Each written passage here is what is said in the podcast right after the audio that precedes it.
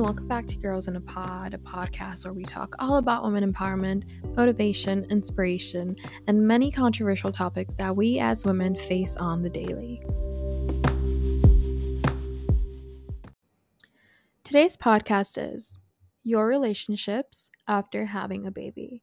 And by relationships, it could be any but we will primarily be focusing on the relationship with your significant other, then moving in a little with relationships with your primary family, your in-laws, or significant other fa- significant other's family, and your friends and close connections.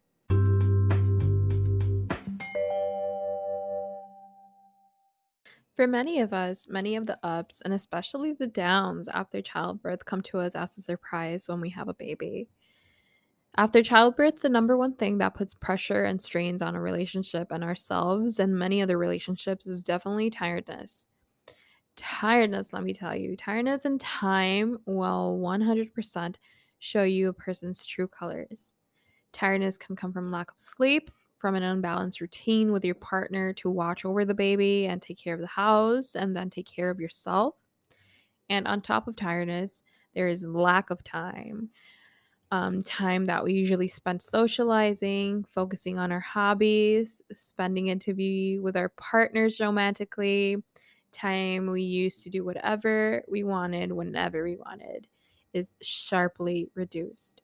Sharply reduced to close to almost nothing, which is why which is why a balance in your time with baby and time to yourself and time with your significant other is so important financial cutbacks are also something that hugely affect and add stress to the to the relationship and many smaller factors that contribute to the stressors to a relationship and on top of top of these factors their mother is most likely going through diagnosed or undiagnosed or known or unknown postpartum depression or PTSD. Due to these factors, they can affect our relationships in the way limited time means limited time with your significant other, a slowdown on your sex life, a slowdown on dates. Lack of time also means less time for women to keep up with her appearance less time for a woman to keep up with self care. And unfortunately, many men aren't mature enough or conscientious enough to understand that. So they get wandering eyes, which adds more stress to a woman, which adds more stress to the relationship. And a common scenario is when one person in the relationship in the relationship fails to see that raising a baby is 100% a two person job and fails to help balance that time for the other person's sanity, usually the mother.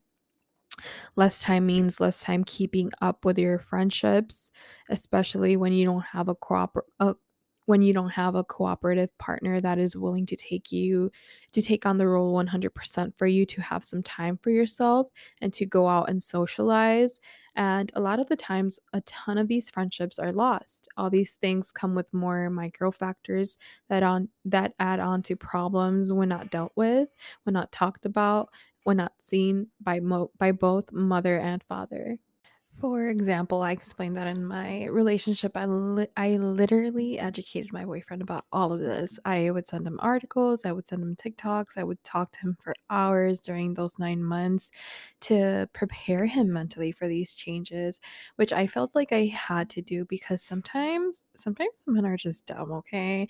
They don't realize what postpartum depression is, they don't realize that you don't mean to be the world's biggest fucking asshole. You're just probably going through some stuff mentally they don't realize that you don't mean you don't mean to look like you've been homeless for 10 years that you just don't have the time or the or the mental capability to be there yet and that's okay. That or you, they don't realize that you might still be processing childbirth that you might still be going through early, to, through really bad postpartum depression on the inside which makes your inner traumas and worst insecurities come out, which might cause you to act out for a few months. And these are things that we as women have to unfortunately, unfortunately educate them on because again, men are sometimes a little dumb and don't take it upon themselves to research or to think, okay, my wife or my girlfriend is bringing a whole human, which is a life altering experience which surely must come with mental health issues and trauma and shock and postpartum depression and all these other things that might be fucking up her head a little bit. But truly, maybe due to me educating my boyfriend, or maybe just because he's a good person, I truly believe that because of me educating he me educated he, me educating oh my god me educating educating him oh my goodness on some of these things um i truly believe that it was because of that that he was really mentally prepared and he he was amazing and I've talked more about my postpartum depression experience on my earlier podcasts. And um but basically, I was the epitome of a low self-esteem, insecure, sad, huge ass asshole. I was so mean. I wasn't I was when I wasn't mean, I was crying. When I wasn't crying, I was in a state of being stuck and lost. When I wasn't that, I was trying to be a mom while not trying while trying not to cry again. I was a ball of anger and sadness and past trauma and insecurities in this big t-shirt, probably with baby spit on it, with hair loss going on, and a 40 pound weight gain. So all this was just hitting me all at once. And all I can remember back is just imagine me sitting in a couch like literally staring into space because I was like, what the fuck is going on? And that's how that whole like time during my postpartum, like two whole years after I gave birth, felt. I just felt like I was stuck in a time loop, if that makes sense. And all my boyfriend did was love me even more and show me affection even more. He pushed me to make friends, to socialize, to get out the house. He never pushed me to lose weight, just to be easy on myself and nicer on my body. He till this day that I am no longer going through postpartum depression, that my mental health is close to being healed will be like, "Oh, babe, go to the gym. I'm his father also. I got this. You go enjoy your day. Go do something for yourself." Or sometimes so, or sometimes when we both need a break, we'll leave Nico, which is my son, Nico's his name, with his grandparents and he'll he'll and my and Artie, my my boyfriend will go out to bar to a bar with his friends, Will I go with my friends or we'll go bo- we'll both go on a date or we'll simply just stay home and lay in bed and watch movies how we used to do pre-baby we take turns napping, we keep each other's energies in mind. We have we just are both very mindful of each other and create that perfect balance that keeps us flourishing as a couple because he could have easily left me when I was like the biggest asshole on earth to him. He could have easily left me to tend to the baby all by myself, but he never did that. And I truly appreciate that. Now, I'd like to say we're, we now I'd like to say we're pretty strong together and have overcome those setbacks in the that we went through in the early stages of childbirth. And I'd like to say he is a good person all his own, but I'd like to say it's because I truly, truly took it upon myself to educate him. So all these things that I was going through wouldn't take him by surprise. You know, he deserves to know what's coming. One thing I truly had to learn was communication and listening. I was always a person that could not, for any circumstance, allow myself to express my feelings. Like, seriously, I would. It's like that feeling when you try to express your feelings and you literally physically feel like you're choking or there's something stuck in your throat and you just can't get those words out and it's literally painful. It felt like my throat was burning and I was like on the verge of tears every single time I try to communicate either to my teachers, my boyfriends, to my mom. And it's because of that. It's because I could never um growing up my mom would never allow me to communicate back because it was a form of disrespect. So I think I grew up with that but I had to for the sake of my relationship and my mental health and my boyfriend's mental health. I had to learn how to communicate and listen. I communicated how my postpartum depression was going, what I thought, what I felt, the ugly, the pretty. And due to my postpartum depression and past relationship traumas, one of my biggest negative traits is to self-sabotage myself. I was so used to a relationship in my past in my past with so much toxicity, always on and off, always drama, negative surprises, that this healthy, stable, and normal relationship felt off to me. It felt boring, it felt plain. And I told my boyfriend that, and he 100% understood, understood and was like, Well, I love you, and I know you love me, so what can we do to fix this? and he became more affectionate with me, more surprising in a good way, mm-hmm. added more spice and thrill to our relationship, and he communicated what he needed for me. And it was it was not to be the this asshole of a person I've become with my postpartum depression anymore. We found ways that easily allowed us to communicate like patience, a sense of humor, understanding, willingness, and found the perfect times to talk, meaning when the baby would be asleep or with his grandparents.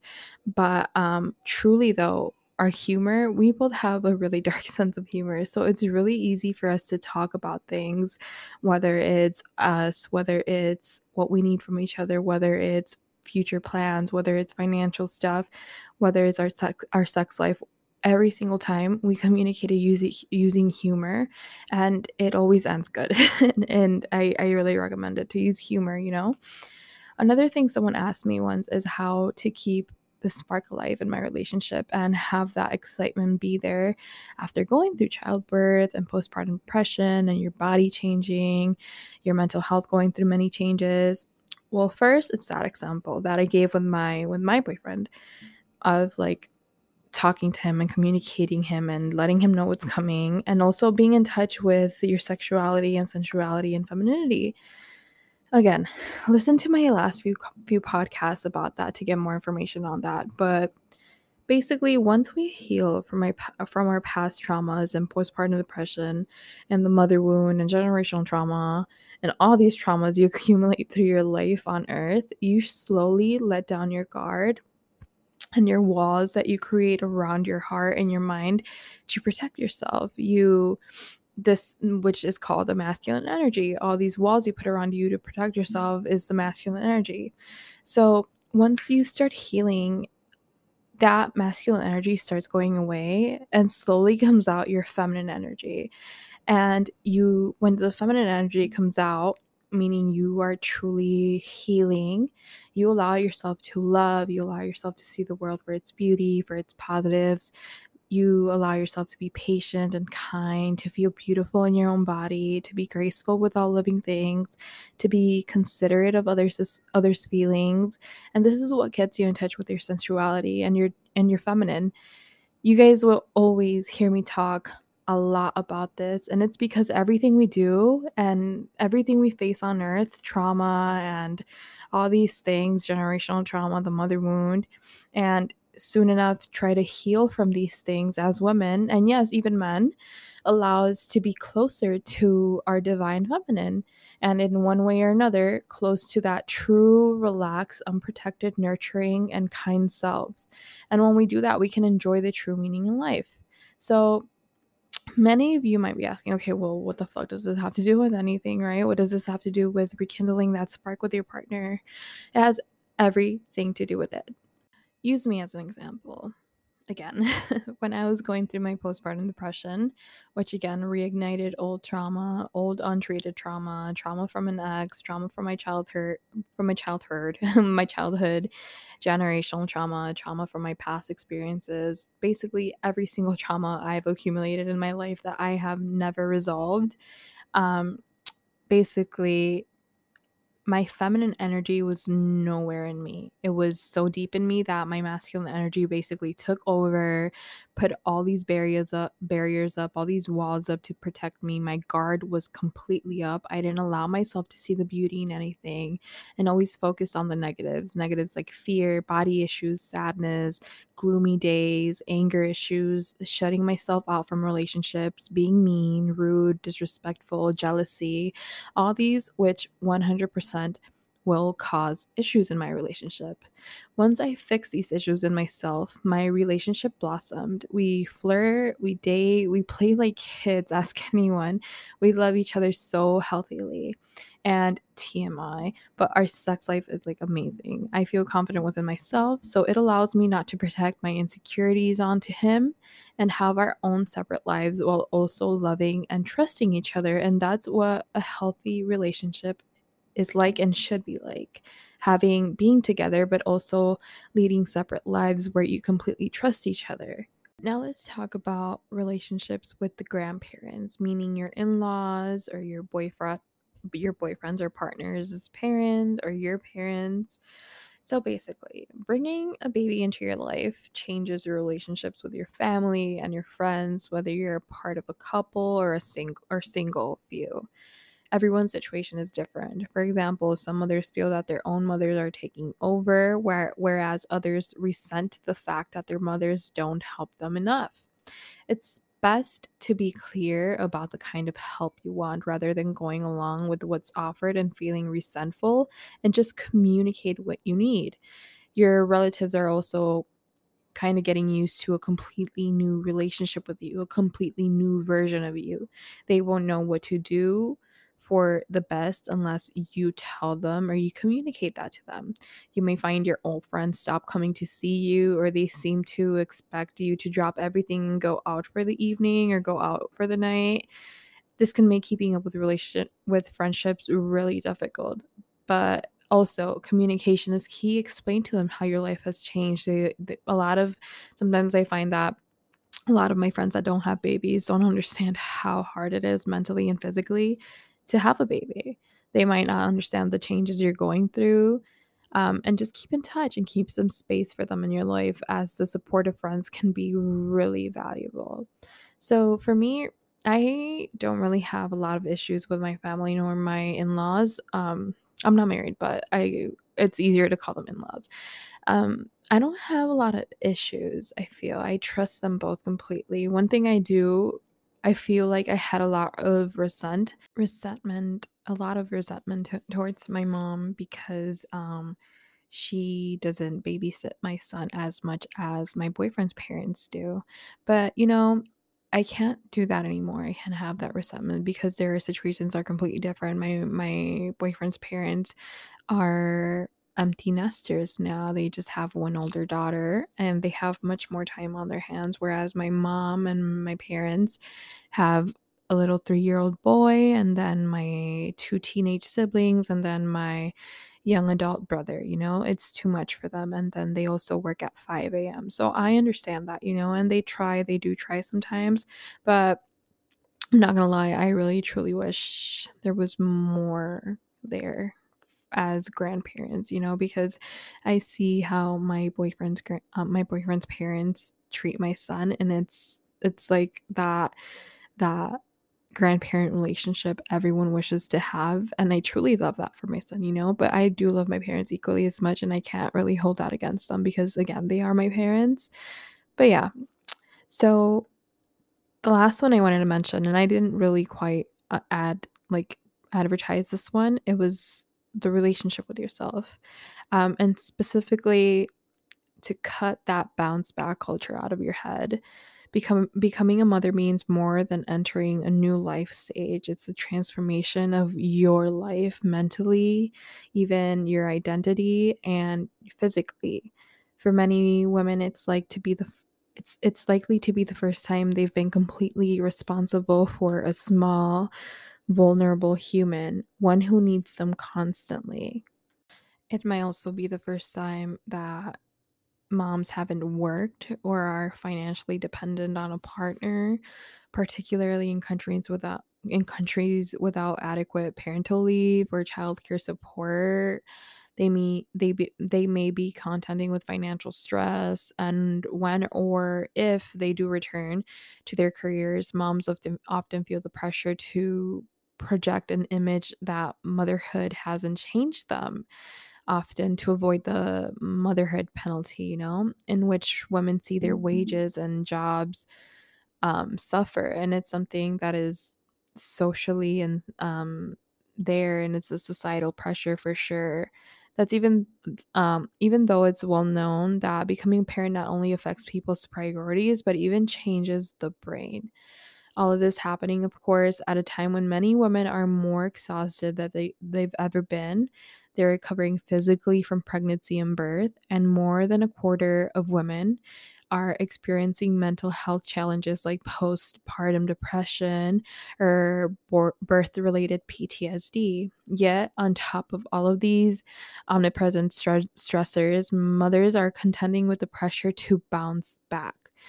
Many cultures, especially here in the US, put immense pressure on postpartum women to look like pregnancy, birth, and motherhood never happened and quickly. Many new new moms feel that they have to do a lot to prove that their pregnancy didn't change them or their bodies at all. Um, including myself, you know, and I feel like when I first gave birth, that was a very huge thing to the bounce back culture. Now I feel like people are like snapping out of that.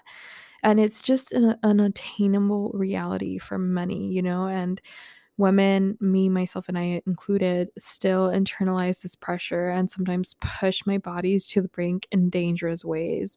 So, again, I've explained this before. Like when I first gave birth to my son, I was so worried about getting my body back that I didn't get quite to enjoy him, you know, and that's what like one of my biggest regrets ever is that I was too focused on that. And then also while being too focused on that, I was doing it the wrong way. I'm very into the gym now, but I feel like I'm healthily into the gym. When I first got into the gym, I was like in the gym for the wrong reasons. I 100% hated my hated my body and you that's not how you're supposed to see a fitness journey, I feel now. And I just jumped right into it. I was eating like nothing. I was eat, drinking water and fruits and vegetables all day, and that's not how you're supposed to feed your body. Um, I've seen people who start exercising just a week after postpartum who then had issues with like cervic- cervical stuff because they went too hard to try to like change their bodies or try to get into it right away. You know, we need to rest. It's okay to rest. Um, I've also seen that like I, I seen this article where it says I've also had birthing parents who were breastfeeding but who cut down their calories too drastically and their milk supply tanked. It just went away. Even in a healthy and complicated pregnancy and delivery, the body changes are a great deal. Many of those psychological changes mean that a return to a vigorous exercise or cutting calories like crazy needs to be undertaken with with a ton of caution. Other physical trans- transformations may be here to stay, making bounce back culture an impossible goal. You don't need to rush back into anything if you are too tired, overwhelmed, or just not ready. So ask yourself whether the desire to to change your body again or to enter that bounce bounce back culture mentality is because it's something you want and need or it's something that you feel you should get back into because of societal pressures or because you're trying to prove some prove something if you're feeling pressured by your partner or the outside world or, or social media then take a breath and slow down. It's important to understand your internal sexual desires and needs and not take them and not take on those of others you know for yourself.